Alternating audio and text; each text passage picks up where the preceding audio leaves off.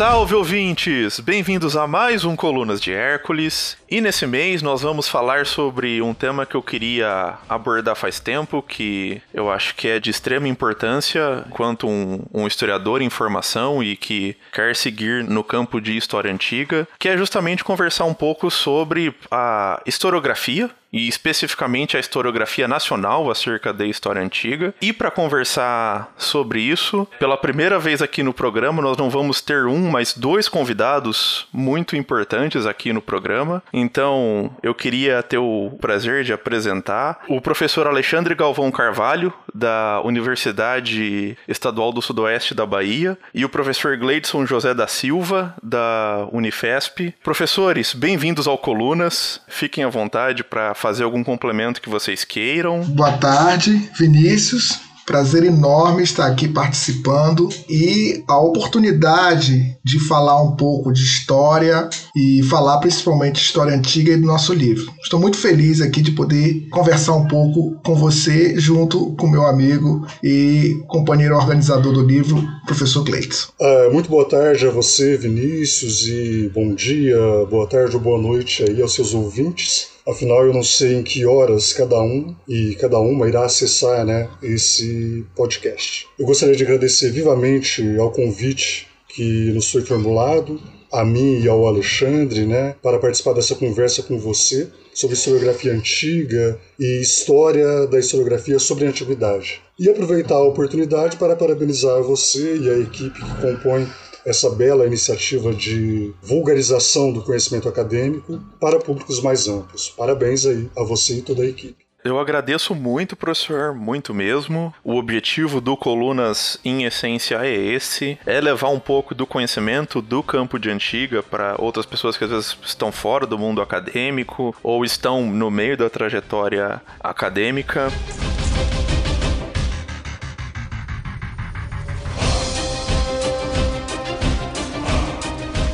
E só para situar um pouco melhor os ouvintes que talvez não estejam familiarizados, porque a gente acabou já conversando, justamente você e o professor Alexandre organizaram um livro, né, chamado Como se escreve a história da antiguidade, olhares sobre o antigo, e eu tenho acompanhado quando possível as lives dos autores falando sobre os capítulos, né, e eu tenho achado fantástico. E eu acho que a primeira pergunta que cabe é justamente então como surgiu essa ideia de organizar esses professores, né, e organizar esse livro em si? Olha, Vinícius, na verdade a ideia de publicar o livro Como se escreve a história da antiguidade, olhares sobre o antigo, ela foi precedida pela ideia de publicação de um outro livro intitulado A Ideia de História na Antiguidade Clássica, que nós publicamos em 2017. Como muitas das boas ideias né, de projetos acadêmicos, essa ideia surgiu em torno de uma conversa informal, por ocasião de uma visita que eu tinha feito à época à minha amiga e colega, professora Maria Aparecida de Oliveira Silva, que é historiadora e tradutora de um grande número de títulos do grego para o português. Ou seja, ela surgiu em torno de uma conversa à mesa é, com comida e uma taça de vinho. Daí viria a concepção inicial né, de um livro voltado para a historiografia antiga clássica. Então, comumente, quando nós pensamos em ideia de história no mundo greco-romano, é, voltamos nossas atenções para Heródoto e Tucídides, no mundo grego, e eventualmente para Cícero, Salúcio, Tito Livio, no mundo romano. A nossa ideia, à época, com essa obra, né, foi mostrar que tudo isso era muito mais amplo. E a forma que nós encontramos para fazer isso né, foi convidar um conjunto de historiadoras e historiadores para abordarem a ideia de história não só nesses autores canônicos, mas também em diferentes outros autores, seja no mundo grego, seja no mundo romano. Então isso resultou em reflexões acerca de temáticas, acerca dessa temática, em autores como Homero, Eurípides, Xenofonte, Aristóteles, Políbio, Estrabão, Plutarco, Pausânias, Luciano, além, é claro, né, dos próprios Heródoto e Tucídides, no caso grego. E no mundo romano, a mesma proposta foi levada a termo com autores como César, Virgílio, Augusto, Flávio Josefo, Tácito, Plínio Jovem, Suetônio, João Cássio, além, é claro, de Cícero, Salúcio e Tito Livio, esses autores mais canônicos para o mundo romano também. Então, com isso, nós buscamos abranger um espectro muito maior de autores que se debruçaram sobre a ideia de história no mundo clássico, propondo em língua portuguesa uma reflexão sobre esses autores em um volume único, com o intuito de contribuir aos estudos sobre historiografia antiga no Brasil, ainda muito incipientes. Eu pessoalmente achei muito interessante a maneira como vocês organizaram, porque eu acho que é uma excelente cristalização do que é a historiografia, que é justamente esse exercício de pensar a história por si, né? Nesse segundo livro, nós temos o olhar sobre historiadores, né? Exatamente isso, Vinícius. Eu acho que todas essas reflexões, né, é, em torno de autores antigos analisados, marcadas, né, por questões que perpassam o pensamento histórico da antiguidade até hoje, ou seja, essas concepções de tempo e as ideias de continuidade, as preocupações com o presente, a impossibilidade de se tangenciar o real e os limites do conhecimento, a história como gênero literário, uma reflexão acerca da sua escrita, a sua relação com a verdade, o caráter objetivo e subjetivo, a sua relação com os documentos, a sua relação com a memória dos eventos passados, enfim, todos esses aspectos definidores ab origem no ofício dos historiadores, esses pontos são de compreensões é, historicamente variáveis. Né? E eu falo isso para chegar numa resposta à sua pergunta de como nós chegamos né, a ideia desse livro. Então, esses pontos presentes na historiografia antiga, eles fundaram a reflexão histórica e perpassam ainda hoje o ofício e as preocupações dos historiadores. Então, a história como ciência e a própria história antiga como disciplina que lhe é agregada são indissociáveis dessas reflexões. Então, tendo levado a termo esse projeto sobre a ideia de história na Antiguidade Clássica, desdobrou-se como corolário, quase como um imperativo, né, propor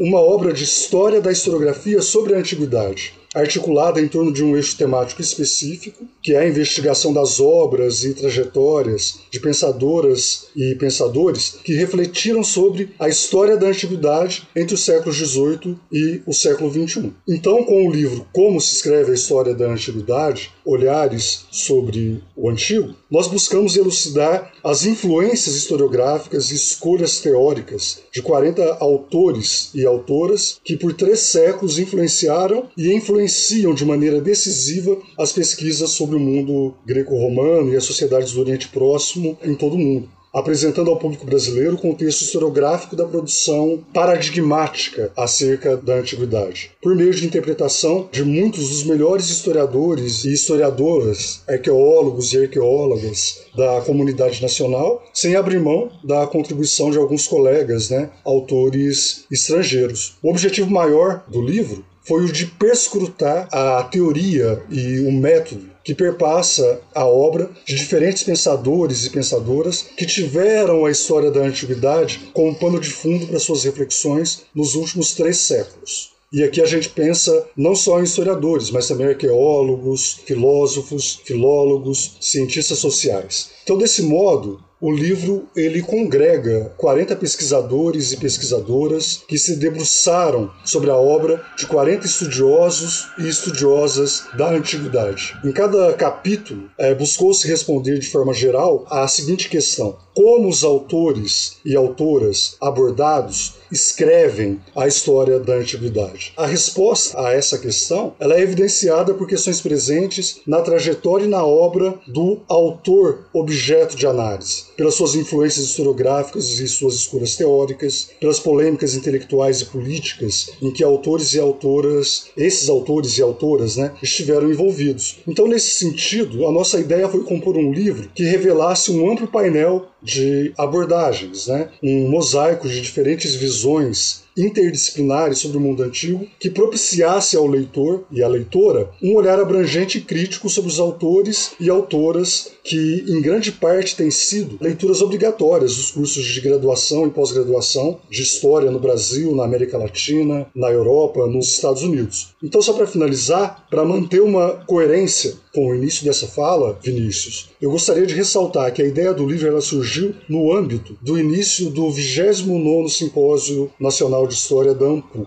é, em Brasília, lá nos idos de 2017, né? junto ao simpósio temático Antiguidade e Modernidade, Usos do Passado, que eu coordeno com a professora Renata Sena Garrafone, da Universidade Federal do Paraná, desde 2011 e que nesse ano de 2021, em julho desse ano, né, conhecerá a sua sexta edição. Então o professor Alexandre participa ativamente com a gente desse simpósio desde o início, desde o primeiro simpósio em 2011. Então nessa ocasião, em 2017, much. Quando nós tínhamos acabado de publicar a ideia de história na antiguidade clássica, eu propus né, ao professor Alexandre, eu o convidei para essa empreitada e ele gentil e desafiadoramente aceitou o convite. Então nós lidamos com isso aí ao longo desses três anos, de julho de 2017 até o início desse ano, o desafio né, de levar a termo a publicação de uma obra volumosa, porque afinal você publicar um livro que envolve 40 contribuições, 40 autores e 40 autoras, é muito difícil. Né? É muito difícil pela envergadura do projeto, pelo custo que isso envolve, e felizmente nós tivemos a nossa proposta de publicação, uma proposta ambiciosa, acolhida no âmbito da editora da Unifesp, o que nos deixou muito felizes, porque é uma editora prestigiosa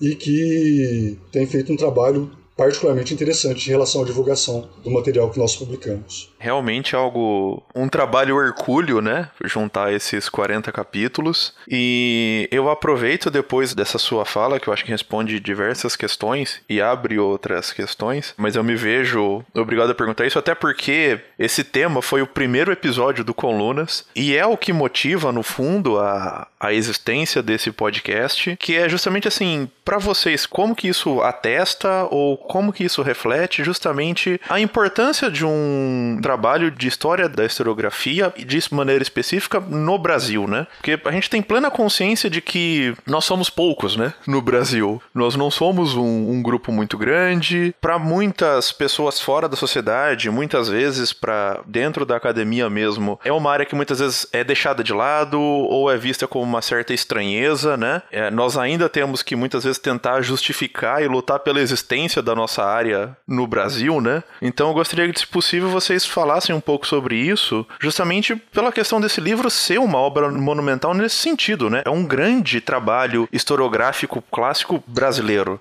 Eu posso falar um pouco sobre isso, mas é, antes de desenvolver, eu acho que o Alexandre também pode comentar a respeito, né? Porque nós éramos uma área pequena, mas eu acho que isso mudou, mudou e tem mudado de forma significativa. Eu tenho essa percepção olhando, né, em retrospecto, a minha própria trajetória, desde aluno de graduação lá nos idos dos anos 90, no início dos anos 90, passando pela pós-graduação, me tornando posteriormente professor universitário, então, eu acompanhei um pouco esse processo. Então, eu acho que tudo isso mudou muito, né? Eu não sei qual é a opinião do Alexandre a respeito. Eu acho que houve uma mudança qualitativa em relação à produção de historiografia do mundo antigo no Brasil nos últimos anos. E isso, em grande parte, é fruto de um investimento e de um esforço muito grande, tanto do ponto de vista institucional como do ponto de vista de algumas pessoas, de alguns professores, que, quando iniciamos aqui o desenvolvimento da área de história antiga no Brasil, éramos,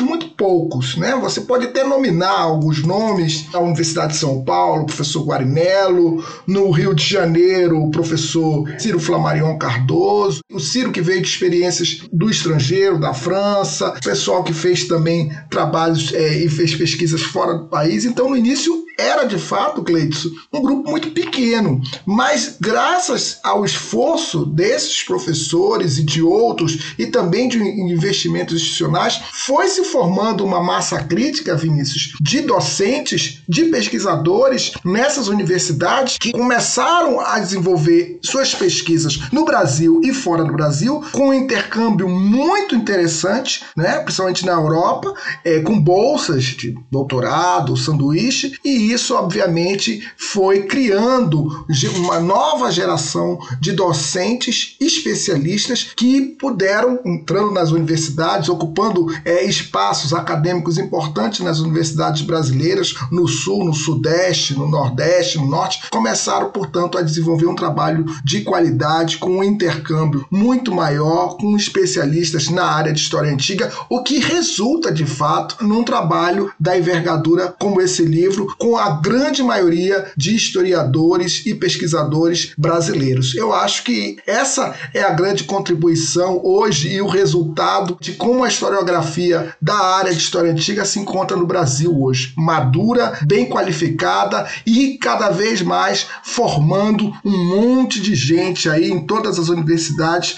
que vê a importância da história antiga nos estudos da história do campo mais geral no Brasil. Eu acho, se você me permite, Vinícius, um complemento à fala do Alexandre, eu acho que falar sobre a importância de um trabalho da historiografia no âmbito da história antiga no Brasil, falar sobre isso, né, implica, a fala do Alexandre remete a isso, ainda que de forma breve, numa reflexão sobre a própria constituição desse campo de estudos chamado história antiga e o seu estabelecimento no Brasil. No limite, implicaria falar sobre o próprio escopo da constituição da história como área área do conhecimento acadêmico e do papel importante que a história da antiguidade ocupa nesse jogo. Né? Mas eu acho que isso fugiria um pouco aí aos interesses da sua pergunta e, a gente não faria isso sem uma longa digressão. Mas eu acho que o desenvolvimento da história antiga como disciplina no Brasil, ele é indissociável do desenvolvimento da própria universidade, da própria história da universidade. Se nós olharmos já lá na, na década de 30, em 1934, quando da fundação da Universidade de São Paulo, criava-se ali à época, é, pelo mesmo ato governamental, a Faculdade de Filosofia, Ciências e Letras, na qual a disciplina História Antiga ela integrava o quadro curricular da área de História. Então, a expansão do sistema universitário brasileiro, que sucede à fundação da USP, ela se fez acompanhar nas décadas que se seguiram de um crescimento do número de cursos de História. A História Antiga, então, é uma disciplina que era obrigatória, é ainda, né, obrigatória nos currícula do curso de História ela passa a ser ministrada em um grande número de universidades, com aportes né, inicialmente modestos, mas crescentes para o ensino e para a pesquisa em humanidades em nível nacional. Eu acho que isso é interessante porque nas grades curriculares, à margem de outras disciplinas, né, como você dizia aí, Vinícius, no início, a história antiga ocupa um lugar paradoxal. Por um lado, ela é pouco privilegiada em carga horária, número de docentes e variação temática, né? A gente vê, por exemplo, que as antiguidades orientais e as americanas, por exemplo, elas praticamente inexistem nos currículos, que têm um predominante viés eurocêntrico e majoritariamente voltado para os estudos da antiguidade clássica, o que se apresenta como uma incongruência, sobretudo ao se considerar o arcabouço geotecnológico que envolve. Mas, por outro lado, o papel que se atribui, né, o papel originariamente atribuído à disciplina na formação geral dos historiadores, encontra-se frequentemente determinado pela relevância que lhe é conferida por evidenciar uma dita herança clássica ocidental. Então, eu acho que é em torno dessa herança que o lugar comum acadêmico justifica a importância dos estudos clássicos. E quando nós somos questionados, como você diz, sobre a relevância e a pertinência da disciplina, eu acho que de forma incauta, muitos de nós, muitos dos nossos colegas, né, insistem nessa ideia de justificar a importância, a relevância dos estudos clássicos por uma dita herança do mundo antigo. Então, a bem da verdade, só para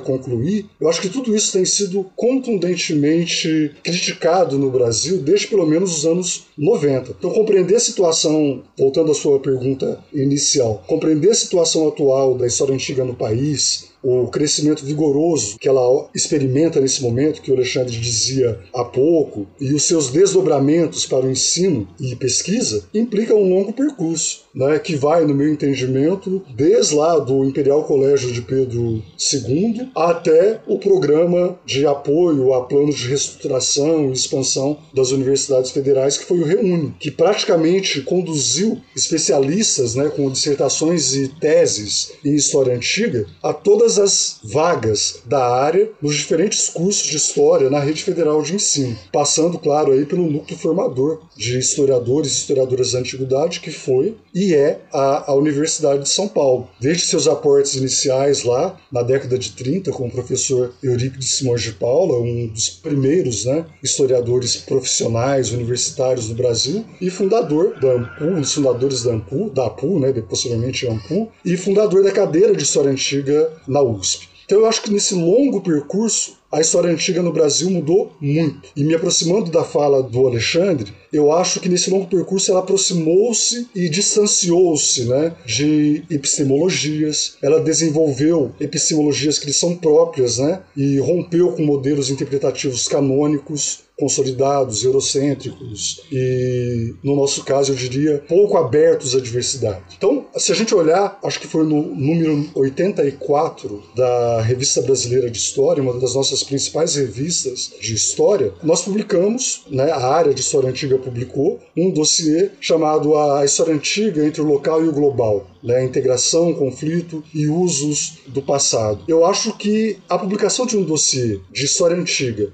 na mais importante, ou numa das mais importantes revistas de história no Brasil, evidencia justamente esse crescimento que o Alexandre dizia há pouco, né? Esse momento que nós conhecemos, a, a, essa pujança da história da antiguidade no Brasil nesse momento. Com certeza, não, e eu acho que é muito importante ressaltar a partir da fala de vocês, justamente esse aspecto da mudança do campo da história antiga, né? Que felizmente há muito ela se distanciou daquela perspectiva de erudição, de algo elitista e, e algo longe da realidade que ainda bem foi se perdendo, né? A história antiga ela tem a sua função de análise crítica da realidade e para questionar justamente essa questão de eurocentrismo e diversas outras questões que a gente lida dentro do nosso dia a dia, né? Exato, Vinícius. Para finalizar aqui e passar a, a palavra ao Alexandre, eu retomo a sua pergunta inicial, qual a importância né, de um trabalho de história da historiografia no âmbito da história antiga no Brasil, e respondo agora de forma mais pontual, né, menos prolixa. É que essa importância ela consiste não só em mostrar a originalidade dessa contribuição em nosso contexto, mas que essa própria contribuição ela é fruto do lastro de avanços teóricos e epistemológicos que a disciplina conheceu ao longo de seu desenvolvimento no Brasil, sobretudo nas últimas décadas, o que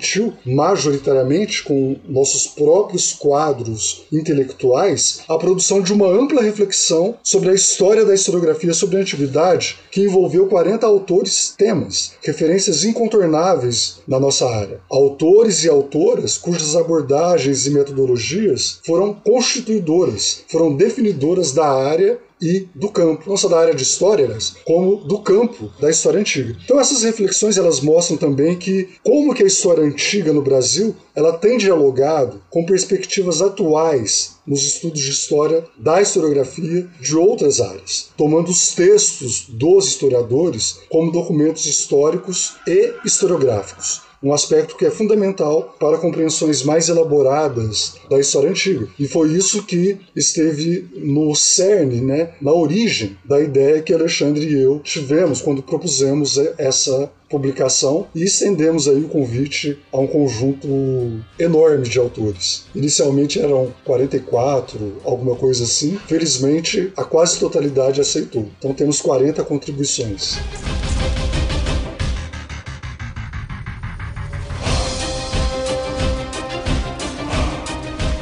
Agora que a gente tem essa visão mais panorâmica do livro e que vocês comentaram justamente sobre o conteúdo dele, eu acho que cabe justamente a pergunta de que, bom, toda seleção tem seus critérios, né? E justamente quais foram os critérios para escolher justamente esses 40 autores que estão dentro do livro? Bom, uma boa pergunta, Vinícius. Eu acho que a primeira informação é que nós tínhamos um eixo, né? Esse eixo foi apresentado claramente agora pelo Gleitson, que era de biografar pensadores e pensadores, historiadores, filósofos, arqueólogos, sociólogos, economistas que refletiram sobre a economia, a história antiga e cujo pensamento se tornou paradigmático para o estudo da disciplina. Então esse é, era o eixo. Nós apresentamos esse eixo aos historiadores, historiadoras é, do Brasil e alguns da Academia Internacional, mas deixamos eles livres, Vinícius, para escolherem os autores que eles tinham mais afinidade. E aí eles foram escolhendo esses autores a partir dessa ideia geral e depois que todos os autores foram escolhidos e eles começaram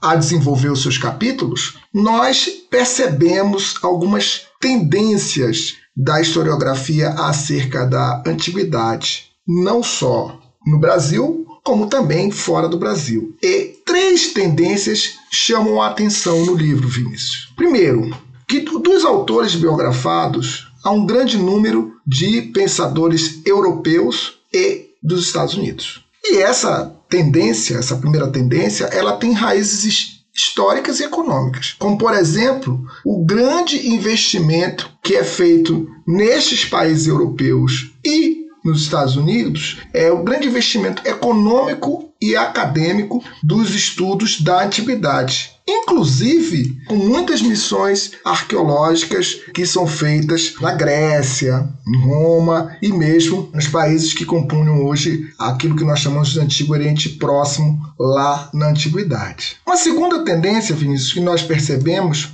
foi que a maioria das escolhas dos autores biografados recaiu sobre aqueles que trabalharam com o mundo greco-romano. E essa tendência encontra explicações históricas, não é por acaso. O século XIX investiu muito na perspectiva de que o berço da cultura europeia e ocidental se encontrava nas culturas greco-romanas, em detrimento das enormes contribuições das sociedades do Antigo Oriente Próximo. Como o Gleidson já esboçou, essa perspectiva começa a mudar a partir principalmente da segunda metade do século XX. E essas mudanças se dão no âmbito das transformações da história social e a partir de um novo olhar entre os contatos tanto culturais quanto econômicos entre o Ocidente e o Oriente antigos. E uma terceira tendência que nós percebemos é que há uma esmagadora presença de autores do sexo masculino biografados. Não por uma escolha pessoal, mas por uma constatação da presença masculina dominante em espaços acadêmicos ao longo desses séculos no seio da nossa área. Para nós, e aí já é um olhar é, nosso, dos organizadores, sobre é, esse perfil, né, de que essa tendência demonstra os caminhos da historiografia no mundo antigo desde o final do 18 até o final do século 20. E apesar disso, atentos a essas tendências, nós fizemos questão de abordar é, autores paradigmáticos da antiguidade oriental que estão presentes no livro, como por exemplo Mário Liverani, o italiano Mário Liverani, e o francês Jean Boterreau, duas referências importantes dos estudos da Antiguidade Oriental que aparecem no livro. E também a presença de grandes helenistas, né, que também foram abordadas, como é o caso de Nicole Leroux, na França, e de Maria Helena da Rocha Pereira, grande pensadora, grande helenista de Portugal. Então, é para nós, esses foram os critérios, e a partir desses critérios, nós observamos essas tendências, Vinícius. Entendi. Não, é, eu acho muito importante da maneira como você explicitou esses critérios, professor, justamente porque ele exercita uma das coisas que é muito importante, que é a desnaturalização da história, né? É entender que em cada momento tem os seus recortes próprios, e isso envolve classe, isso envolve nacionalidade, isso envolve questões de gênero, e por muito tempo, especialmente dentro do campo da antiga, justamente isso foi esterilizado, isso foi naturalizado justamente para tentar construir esse mito de origem, né? E que a gente sabe que é uma construção com pé de barro, né? Então é, é de extrema importância isso. Perfeito, perfeito. A ideia né, que nós tivemos de trazer as influências intelectuais e acadêmicas desses autores, dos autores que se tornaram paradigmáticos e que, de uma forma ou de outra, foram fundamentais na, so, na nossa formação, acabou desvelando esses elementos que você aí percebeu na minha reflexão, quer dizer, elementos relacionados aonde, qual o lugar da produção da historiografia do mundo antigo, basicamente na Europa e nos Estados Unidos, o gênero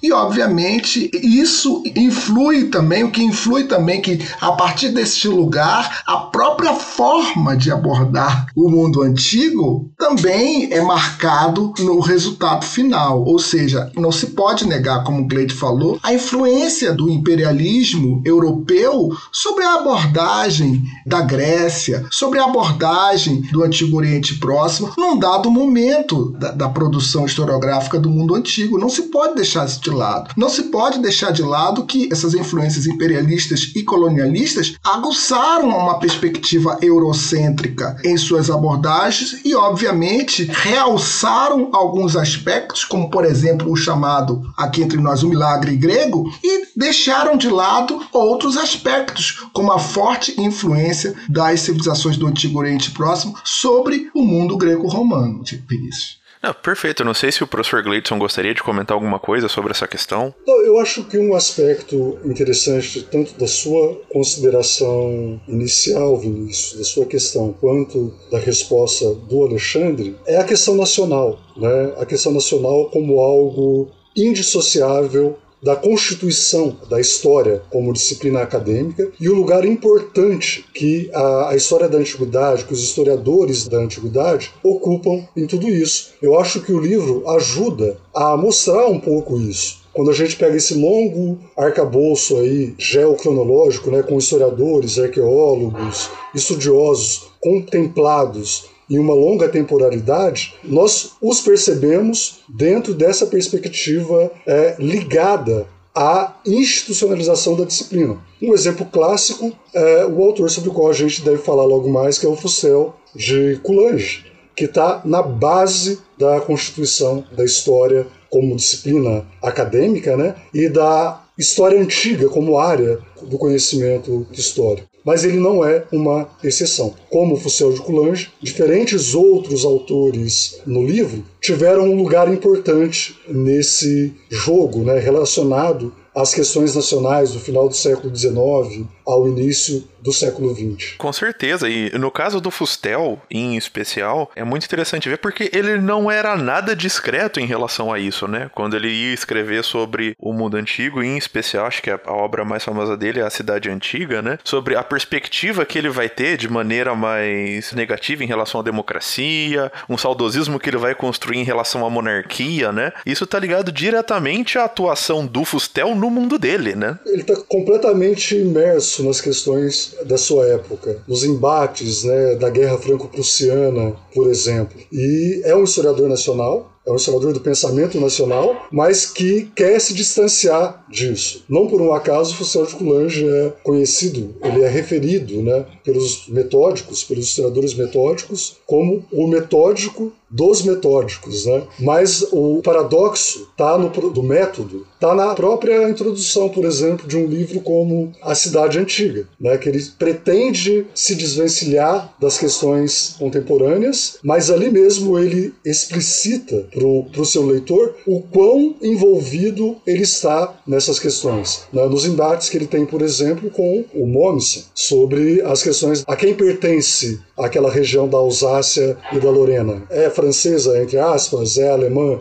entre aspas. Então esse é um grande debate entre os dois e que mostra a, a impossibilidade do método do Fussel de Coulanges, pelo menos o método que ele se propõe em vários livros, né? tanto na Cidade Antiga quanto na Monarquia Franca, por exemplo, em outros livros. Mas ele não deixa de ser, a justo título, pelo menos por aquilo que ele enuncia, o metódico dos metódicos. É assim que o Langlois e, e, e o Senhor vão se referir ao Fussel de Coulanges, com uma grande referência dos estudos históricos. Com certeza, não sei se o professor Alexandre gostaria de comentar mais alguma coisa ou. Eu gostaria de aproveitar, Vinícius, para falar um pouco do diálogo teórico e metodológico que aparece nos conteúdos, né? E como que ele pode ser útil para os estudiosos, por exemplo, de outras áreas da história de forma geral. Se você me permite comentar um pouco sobre isso, porque a primeira questão que, que eu acho que está clara aqui é que todo esse caminho percorrido da historiografia, como Gleides muito bem colocou, ele não fica no ar, entendeu, Vinícius? Toda essa construção teórica metodológica dos conteúdos de história antiga, ela se relaciona com uma realidade, com o mundo real. Então é, essas ideias elas não ficam soltas. Então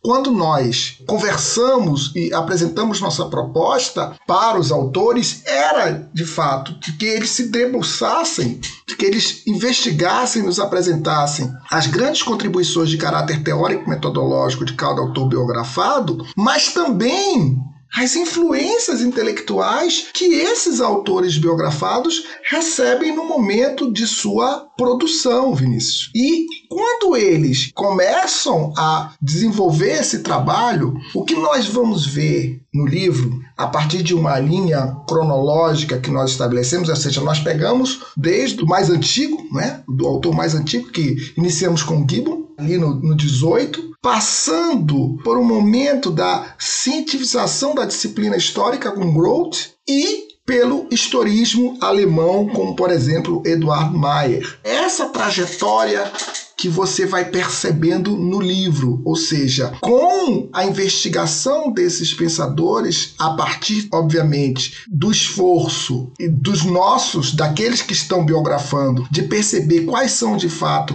as grandes contribuições de caráter teórico e metodológico desses autores, nós também vamos desvendando as grandes linhas da historiografia da história do 18 até o século 21. Então, o livro ele dialoga não só com os especialistas do mundo antigo, mas ele dialoga um olhar mais perspicaz da leitura, vai perceber o como que o livro vai construindo essa rica trajetória da disciplina histórica desde o momento do seu processo de cientificação. Porque esses autores, eles são paradigmáticos não só para o mundo antigo, mas eles são paradigmáticos também para essa grande trajetória historiográfica. Por exemplo, há um diálogo profícuo com a história social nos capítulos de Moses Feeling, Pierre Levesque, Arnaldo Momiliano. Ali você pode, na leitura desses capítulos, você pode perceber claramente como é que se dá esse diálogo, essa interseção, essa interação, essa construção da história social no final do 19, ali no, na primeira metade do século 20, com a leitura desses autores. E aí esses textos, né, esse momento do livro é rico porque é um diálogo com a inter interdisciplinaridade. É o momento da leitura ali, por exemplo, primeiro do Marx, né, no 19, mas também nós temos um diálogo interessante com Marcel Mauss, em relação à sociologia e à antropologia,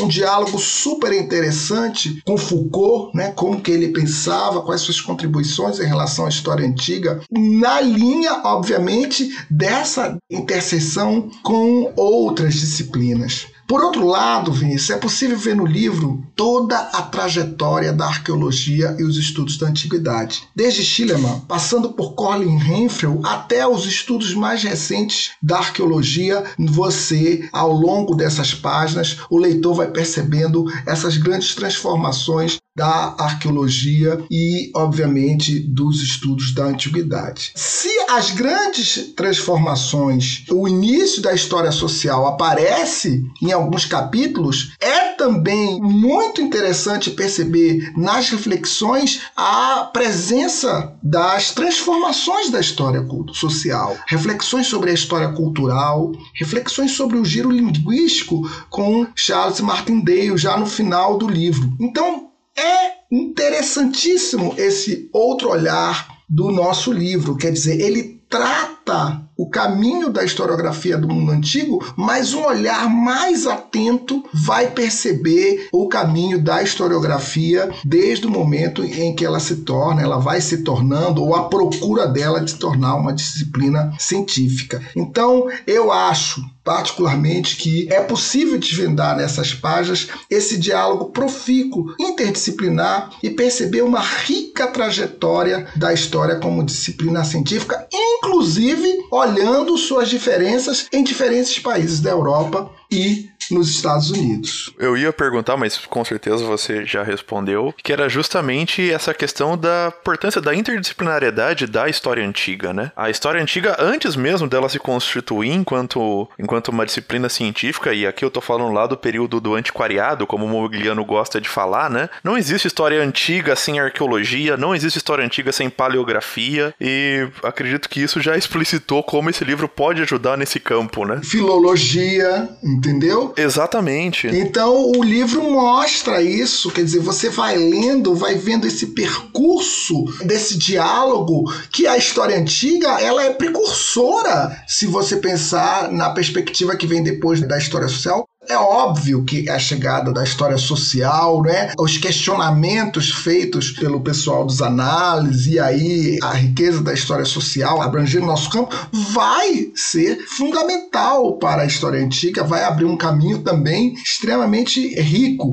Mas a história antiga, desde os seus primórdios, tem essa característica desse diálogo com outros campos de estudos que, inclusive, aí é a nossa contribuição, obviamente, para as outras áreas da história. Perfeito, Finis. Eu acho a fala do Alexandre muito completa, né? Eu gostaria de somente destacar, né, dois aspectos dela. Eu acho que falar sobre a história né, da historiografia, sobre a antiguidade, é também traçar um percurso sobre a própria história. É tratar da inserção dos autores abordados nos seus contextos e o caráter coetâneo da sua produção intelectual com os diferentes contextos históricos. Né? Então a fala do Alexandre evidencia bem isso. Agora, tem um aspecto que eu acho que é particularmente interessante para nós, historiadores, estudiosos da antiguidade, que nós não podemos prescindir é, naquilo que nós fazemos, no exercício do nosso ofício, de uma reflexão teórica sobre tudo aquilo que nós fazemos. Né? A teoria está em absolutamente tudo, mesmo onde se diz que ela não está, onde se diz que ela não existe. Então, quanto mais recuado um objeto de estudo no tempo, mais imperativa é a necessidade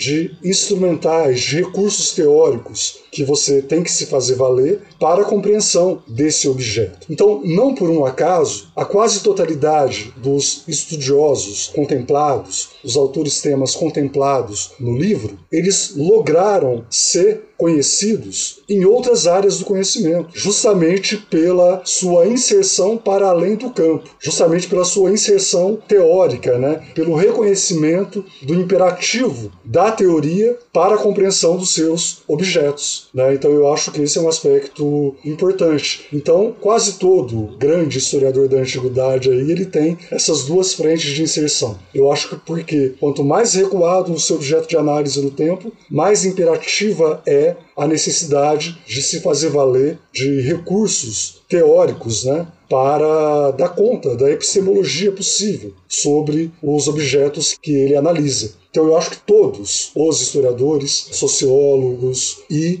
autores e autoras de diferentes outras áreas do conhecimento que estão no livro, de alguma forma lograram essa dupla inserção no ambiente intelectual, no ambiente acadêmico em relação aos seus temas. Alguns motivados pela própria história da antiguidade e outros né, tomaram a história da antiguidade, como Marx, por exemplo, e como Foucault, para tornar compreensível a análise e a compreensão de outros objetos. Né? Então eu acho que a, a história da antiguidade e uma reflexão a seu respeito, de uma perspectiva teórica e epistemológica, está em ambas as frentes, em todos ou quase todos os autores contemplados no livro.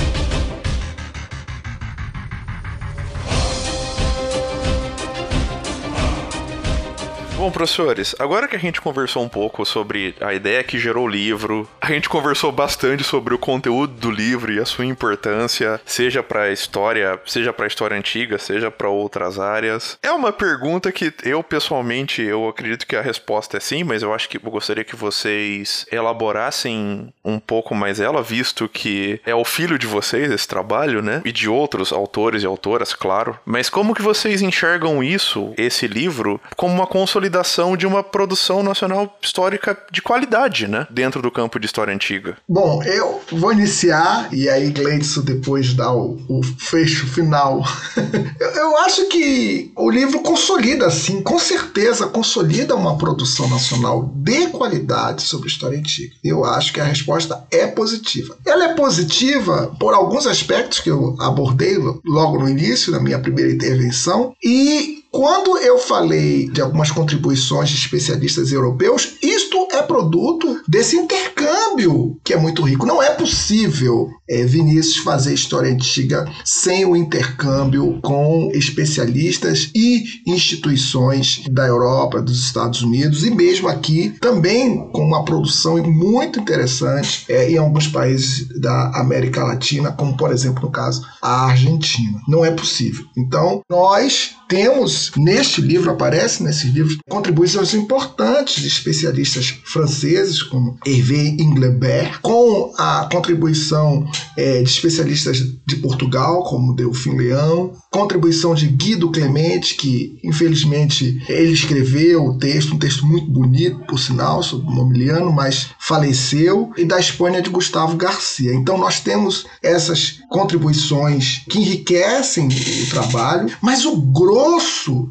do livro é feito por historiadores, historiadoras, arqueólogos e arqueólogas brasileiros. E formados naquela perspectiva que eu iniciei no trabalho, ou seja, já são formados desde a sua graduação, com trabalhos de iniciação científica, depois fazendo mestrado, focados em temáticas do mundo antigo, com orientadores e orientadoras também já com pesquisa desenvolvida, com a possibilidade de, inclusive, de bolsas é, períodos fora do Brasil, a possibilidade hoje que nós temos muito mais ampla de uma pesquisa que se dá pela divulgação de trabalhos já desenvolvidos fora do Brasil e no Brasil, de artigos de qualidade. O acesso hoje é muito mais fácil, Vinícius, do que se nós tínhamos há 20 anos atrás. Então, tudo isso vai possibilitando a construção de um trabalho de qualidade, uma pesquisa de qualidade. E o Brasil hoje ele tem número muito interessante de especialistas que estão desde a graduação ali se voltando para a pesquisa da antiguidade, seja da antiguidade clássica, seja da antiguidade oriental. Então, são docentes de várias instituições de ensino superior do Brasil, do Sudeste, não é? São Paulo, obviamente, tem uma massa bem interessante, mas também do Sul do Brasil, do Nordeste. Eu mesmo estou aqui numa universidade do Nordeste, já desenvolvendo pesquisa há muito tempo, com outro grupo de docentes aqui na Bahia, do Norte, não é? Então nós procuramos também contemplar e convidar colegas que estão desenvolvendo suas pesquisas em várias partes do país para mostrar o quanto a história antiga vem trilhando um caminho muito interessante no Brasil. A história antiga, Vinícius, ela é uma disciplina eminentemente internacional. Quem Homero é estudado no mundo inteiro. Você pode imaginar a possibilidade de articulação, de contato, da riqueza que esses temas nos proporcionam é, em estarmos em contato com historiadores e especialistas do mundo inteiro sobre esses autores que de fato não pertencem a nenhuma cultura em particular. São legado mesmo da cultura ocidental e também da presença da cultura, da construção da cultura de países do Antigo Oriente Próximo, formando esse enorme mosaico que é, obviamente, uma riqueza para a humanidade. Então, eu acho que o livro ele consolida uma produção nacional, consolida um olhar latino-americano de qualidade, fruto desses investimentos e que, na nossa opinião, vão contribuir para fortalecer ainda mais esses que estão vindo. Nós esperamos de fato que o livro seja uma referência do ponto de vista para quem tem interesse em estudar história antiga, seja uma referência para quem quer conhecer também a historiografia. A gente já assinalou isso, quer dizer, ele não está só voltado para a história antiga, mas também como referência na perspectiva dos caminhos da historiografia como um todo. E seja também para aqueles que não são especialistas, mas querem conhecer um pouco mais sobre a história antiga, é muito interessante conhecer a história antiga a partir da produção de autores paradigmáticos. Então, a resposta é positiva e além desses autores que eu citei ainda há pouco, como Norberto Guarinello, como Ciro Flammarion, o Norberto Guarinello inclusive fez a orelha do livro, outros autores que foram responsáveis por uma formação de muitas, né, é, de muitos historiadores especialistas, contribuíram, escreveram no livro, que é o caso de Pedro Paulo Funari e Maria Beatriz Florenzano, que escreveram artigos no livro e, inclusive, nos ajudaram muito também na própria concepção e concretização desse projeto. Então, a minha resposta é, com certeza, o livro consolida uma produção nacional de qualidade. Não sei se o professor Gleidson gostaria de complementar com alguma coisa, eu imagino que sim, né? Você já viu que eu gosto de falar, né, Vinícius? Não tem problema, é... professor. A ideia do podcast é essa. As falas que, que precederam, né, a, essa minha intervenção aqui é muito completa. Ele abordou aí todas as frentes, né? Nos levam a crer que o livro de fato significa uma consolidação da produção nacional. Eu só gostaria de enfatizar, né, de reiterar algo dito por ele, né? Eu concordo de fato com isso, mas é justamente retomando a minha fala inicial, no nosso primeiro bloco, que há um longo percurso que levou a nós chegarmos até esse momento da produção historiográfica sobre a antiguidade no Brasil. Há um longo percurso que há que ser considerado. É um, um percurso que é, passou a envolver de forma importante, de forma significativa, a inserção de especialistas nos quadros docentes das universidades. Se você for olhar, tem estudos sobre isso. Eu mesmo fiz um lá nos idos de 2011. Especialistas com trabalho de conclusão de curso na área de história antiga, dissertação de mestrado na área de história antiga e doutorado na área de história antiga. Então, essas pessoas passaram, por exemplo, com o Reúne, a ocupar as vagas nas universidades federais. Né? Então, falando desse lugar, na condição de docente de uma universidade federal, hoje praticamente todas as universidades federais contam com especialistas. E antes não tínhamos especialistas. O que nós tínhamos era ah, quem vai dar a história antiga esse semestre? Aí você jogava o papelzinho para cima, fazia um sorteio. Esse semestre vai ser o professor de Brasil Colônia. Esse semestre vai ser o professor de História da América 1. Então isso mudou radicalmente. E essa mudança ela é indicativa de uma percepção qualitativa na produção acadêmica, na produção intelectual. Então, para encerrar essa minha fala que já está se alongando, tem uma questão que eu acho também importante, é que o livro ele evidencia em grande medida esse percurso é óbvio que nós não temos ali a contribuição de historiadores, estudiosos, né? Os primeiros formadores aí, muitos deles já falecidos. Mas nós temos a contribuição de gerações de historiadores presentes numa mesma obra o que evidencia a presença de pessoas com bastante senioridade, a par e passo, com pessoas formadas por elas ou por historiadores da sua geração, com uma produção de altíssima qualidade. Estudiosos, pesquisadores, historiadores e arqueólogos em geral, com formação no Brasil e no exterior, ou no Brasil, mas também de forma concomitante no exterior. Ou seja, especialistas altamente gabaritados. Né? E por fim, eu gostaria de ressaltar um último aspecto que o Alexandre comentou e eu acho importante e que se relaciona à sua pergunta sobre a consolidação de uma produção nacional de qualidade, eu acho que isso se liga à especificidade de um olhar latino-americano por assim dizer, um olhar brasileiro, mais particularmente falando, um olhar que não é o daquele de um estudioso que tem um sítio arqueológico nos fundos de casa, que tem um museu ao lado de casa, mas assim é um olhar que guarda as suas especificidades. Justamente por ocuparmos uma condição entendida anteriormente com um milhão de aspas, como periférica na produção do conhecimento, diferentemente de outros historiadores historiadores europeus, por exemplo, que em grande medida entenderam ao longo da história, da história da antiguidade, entenderam os seus objetos como ligados a uma história nacional e logo tiveram uma produção historiográfica elaborada a partir daí. Então, são historiadores que se autoconsomem, por exemplo, nós não, nós lemos todo mundo. Então, diferentemente do autor espanhol, que ordinariamente frequenta os autores espanhóis de uma forma muito ensimesmada, isso é uma percepção que é, eu tenho de uma dada historiografia francesa, uma dada historiografia espanhola sobre a antiguidade, nós lemos a todos eles estudamos a, a, todos eles e oferecemos um olhar no meu entendimento, um tanto diferente. Não estabeleceria uma questão qualitativa, mas uma especificidade, um olhar diferente, justamente por não percebermos, em grande medida, a história antiga como uma história nacional, como ela é ainda, de alguma forma, percebida em grandes centros de estudos europeus sobre história da antiguidade. Então, nós percebemos isso num longo contínuo teleológico a história da Gália como a história da França, a história da Germânia como a história da Alemanha.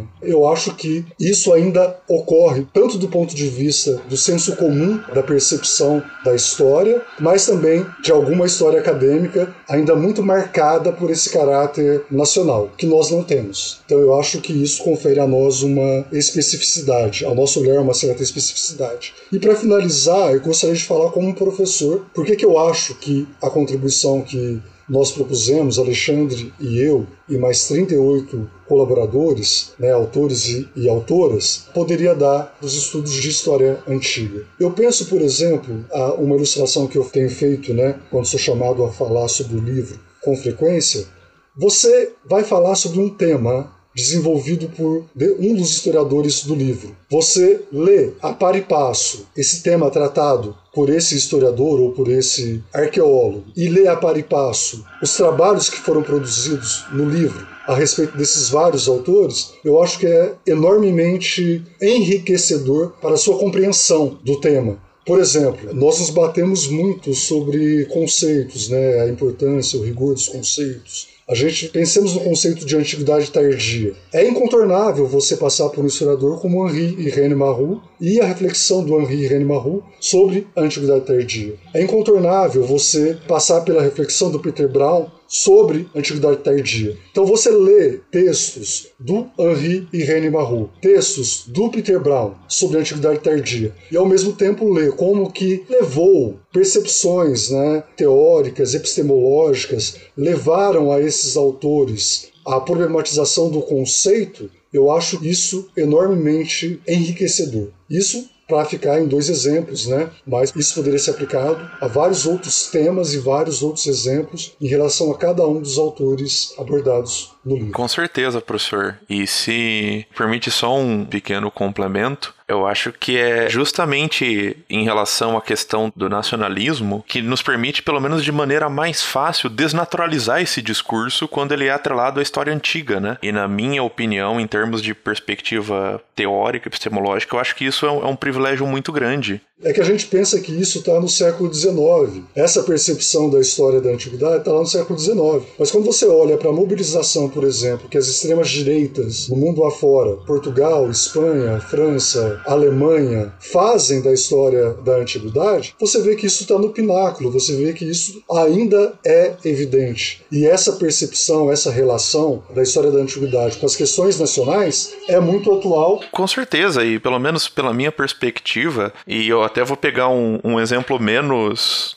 eu vou colocar essa palavra na falta de outra, menos maléfico, eu acho que dentro do contexto, especialmente europeu, isso é uma constante. Quando você vai pegar ali a década de 90, o, os quadrinhos do Asterix e Obelix, é uma pura manifestação disso, né? Enxergar Asterix e os belgas como são os belgas modernos, Asterix e os bretões como os ingleses. É isso. É isso acontecendo na década de 90 em um exemplo da cultura popular, né? É interessante procurar se dar conta, Vinícius, do lugar que a história da antiguidade ocupa para nós e do lugar que a história da antiguidade ocupa para os europeus. Uma questão que eu sempre coloco para os meus alunos nas primeiras aulas de antiga: abra qualquer grande jornal europeu Corriere della Sera, o Le Monde, qualquer grande jornal europeu. Eu te desafio se você a procurar e não encontrar nenhuma referência à história da antiguidade naquela publicação de qualquer dia que você alguma referência vai haver ali. Né? Então isso diz o lugar que a história da antiguidade ocupou e ainda ocupa, né? E das mobilizações, dos paralelos, das instrumentalizações, das recepções da antiguidade no nosso contexto contemporâneo.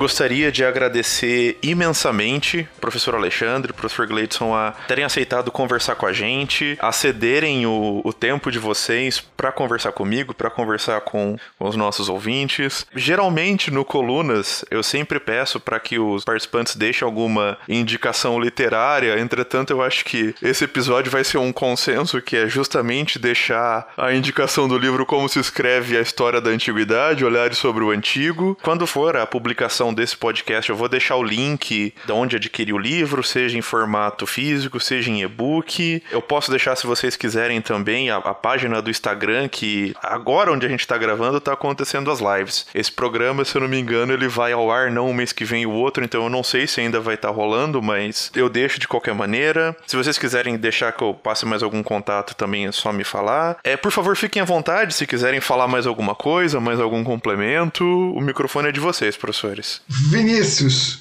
eu gostaria de agradecer muito o convite e falar um pouco do teu trabalho. O que eu queria dizer é que trabalhos como esse que você desenvolve por meio dessa forma de comunicação, uma ferramenta extremamente útil, rápida, eficiente, ela contribui muito para que alunos e alunas do curso de História, porque eu tenho muitos alunos e alunas que acompanham o teu trabalho, é, na divulgação da disciplina histórica no Brasil, não feita por diletantes, Vinícius, mas feita por especialistas, voltada para um público da área de história antiga, mas também para o público que não é da área de história antiga, no qual você qualifica a nossa disciplina com informações, entrevistas como essa, que de fato qualificam muito a história no Brasil, a disciplina histórica do Brasil. Então, você está de parabéns, em primeiro lugar, por esse trabalho que você vem desenvolvendo. Inclusive,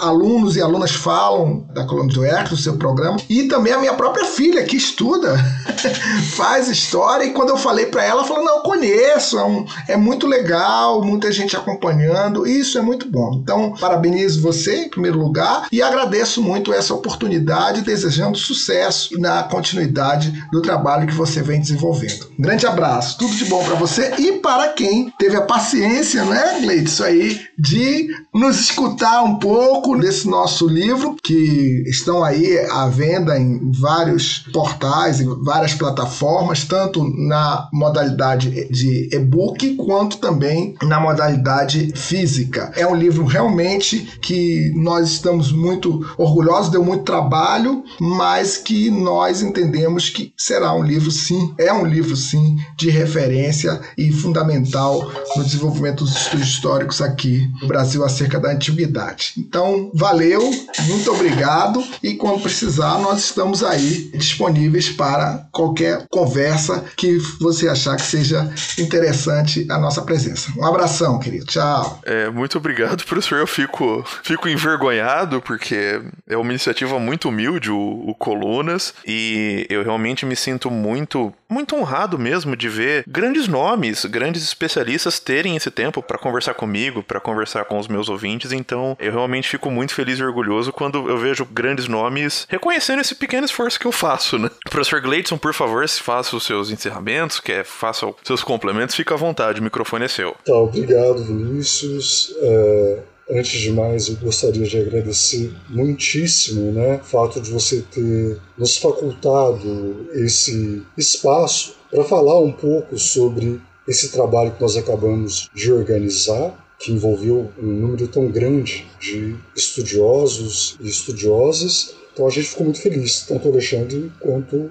eu, pela possibilidade. Falar que você conseguiu uma proeza, porque desde o início da pandemia também, dezenas de convites para coisas parecidas, né? E eu sempre declinei, porque eu não sei fazer isso, né? Essas conversas online, conversas ao vivo, assim. Então eu dou aula, simplesmente, né? Então ter feito isso aqui foi uma um acontecimento para mim, né? ter chegado aqui, ter conseguido falar e tal, porque eu não faço isso sem muita dificuldade. E por fim, eu gostaria de parabenizar a você, a equipe que te assessora, que trabalha contigo aí, pelo trabalho mesmo de vulgarização do conhecimento acadêmico de qualidade. Porque antes de, quando você me fez o convite, eu ouvi quase todos os podcasts gravados anteriormente, né? Para tentar entender um pouquinho qual era a proposta e como que eu deveria tentar me, me organizar, me portar aqui. E tem realmente coisas muitíssimo interessantes e eu gostaria de parabenizar vocês por isso. Então,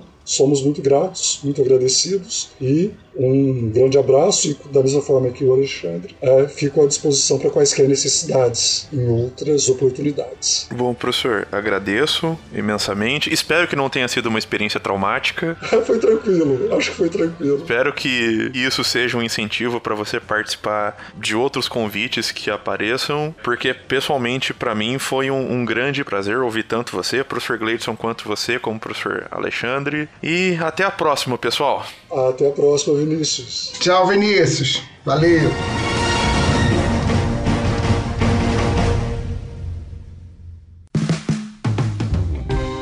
Este podcast foi financiado por nossos colaboradores no Apoia-se. Acesse apoia.se barra e contribua para manter este projeto educacional gratuito no ar.